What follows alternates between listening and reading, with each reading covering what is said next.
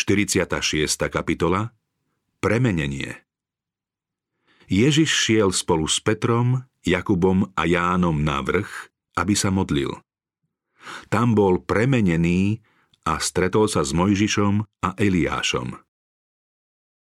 Schyľovalo sa k večeru, keď si Ježiš zavolal svojich troch učeníkov, Petra, Jakuba a Jána, a viedol ich neschodnou cestou cez pole na osamelý vrch. Spasiteľa učeníci celý deň putovali a teraz ich výstup na príkry svach ešte viac unavil. Kristus zbavil mnohých trpiacich telesnej i duševnej bolesti. Životodarnou mocou ich posilňoval, no ako človek pocitoval únavu z tejto náročnej cesty, rovnako ako jeho učeníci. Posledné lúče zapadajúceho slnka ešte ožarovali temeno vrchu a svojim hasnúcim leskom týmto pútnikom osvecovali cestu.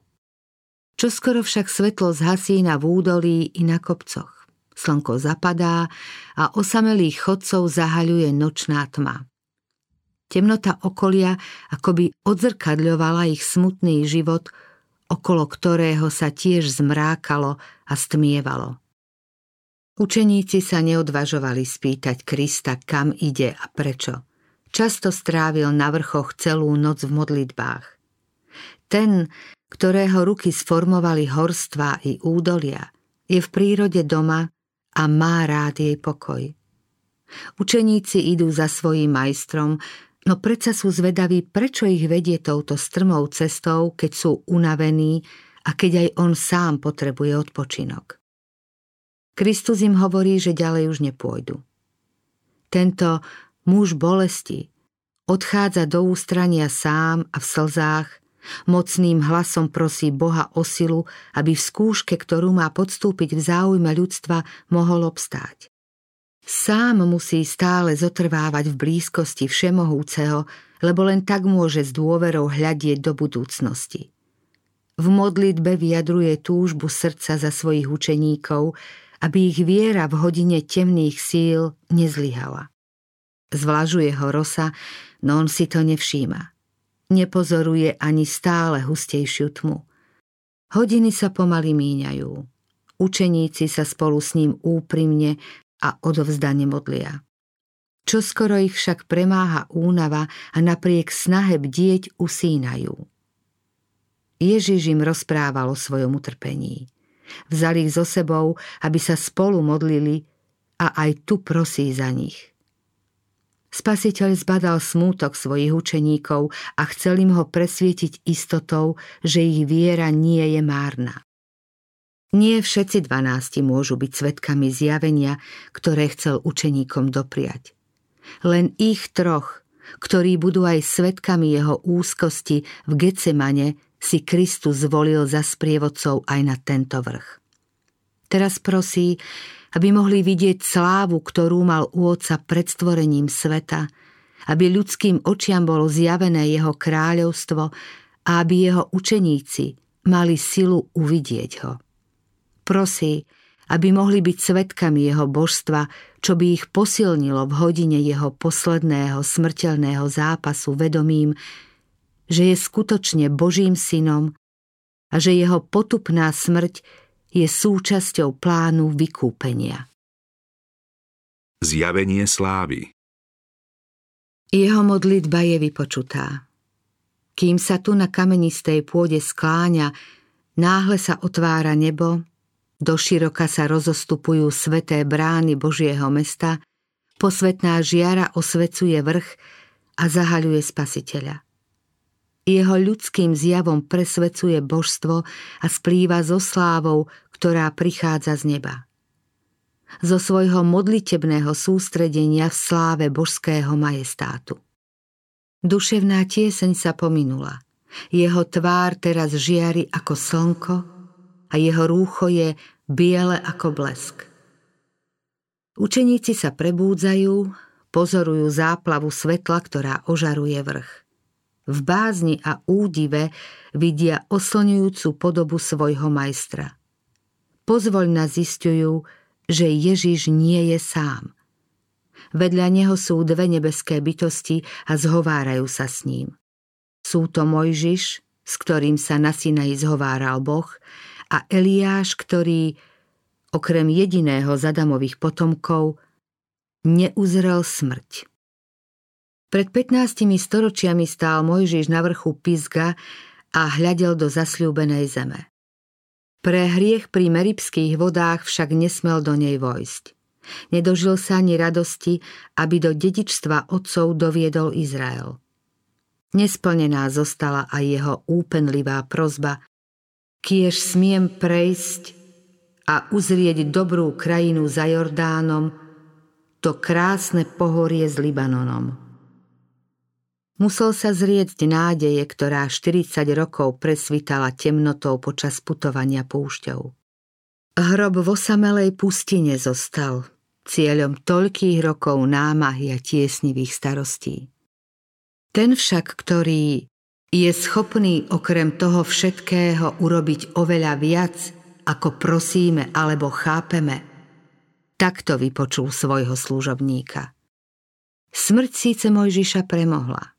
On však nemal zostať v hrobe. Sám Kristus ho povolal k životu.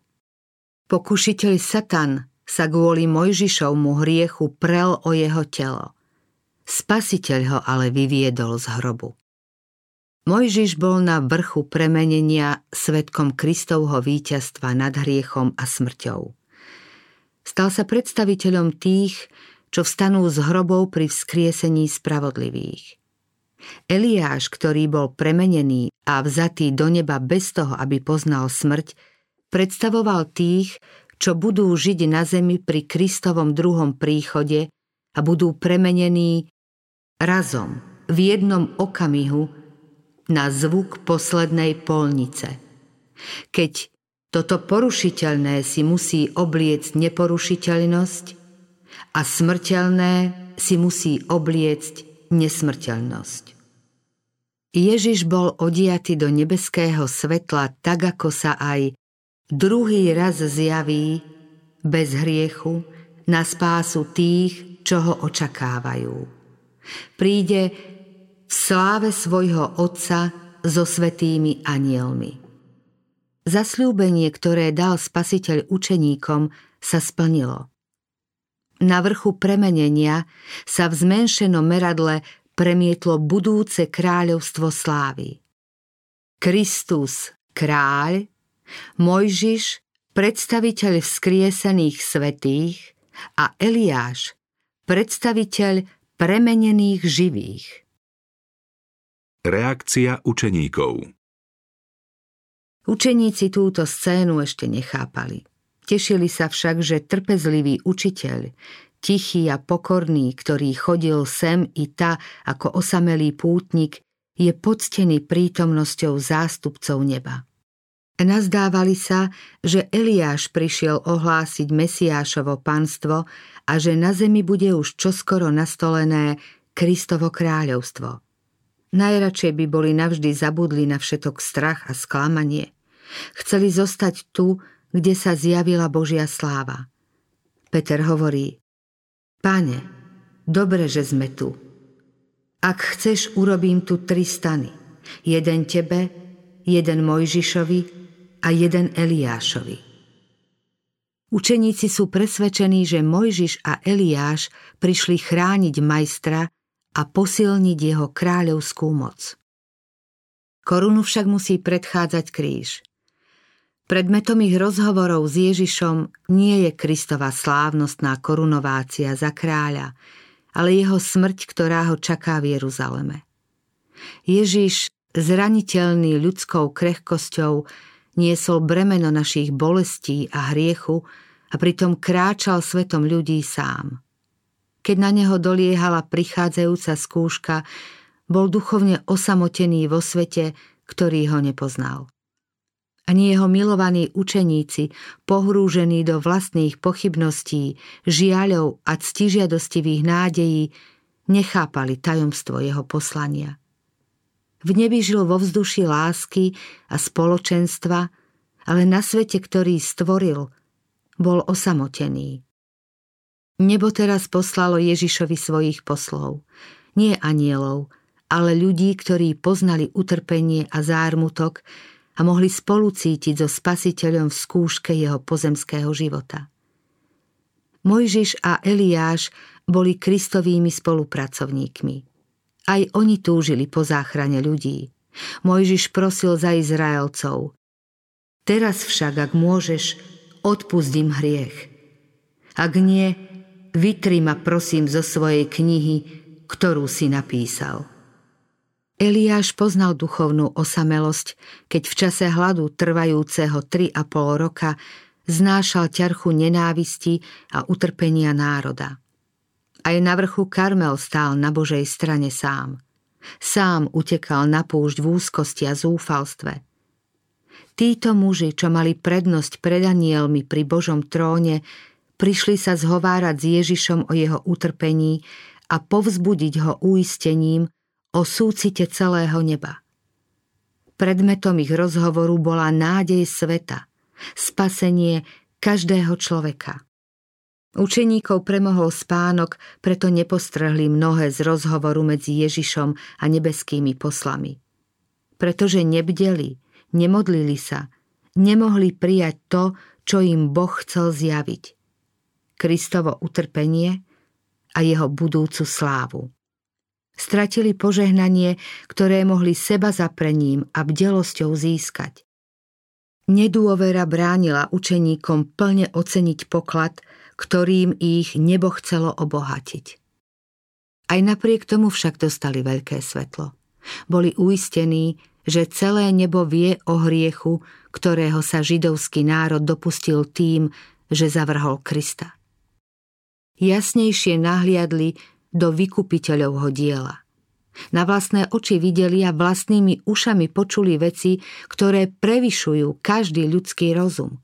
Boli očitými svetkami jeho velebnosti a uvedomili si, že Ježiš je skutočný Mesiáš, o ktorom svedčili patriarchovia a proroci a že ho za takého uznáva celý nebeský vesmír.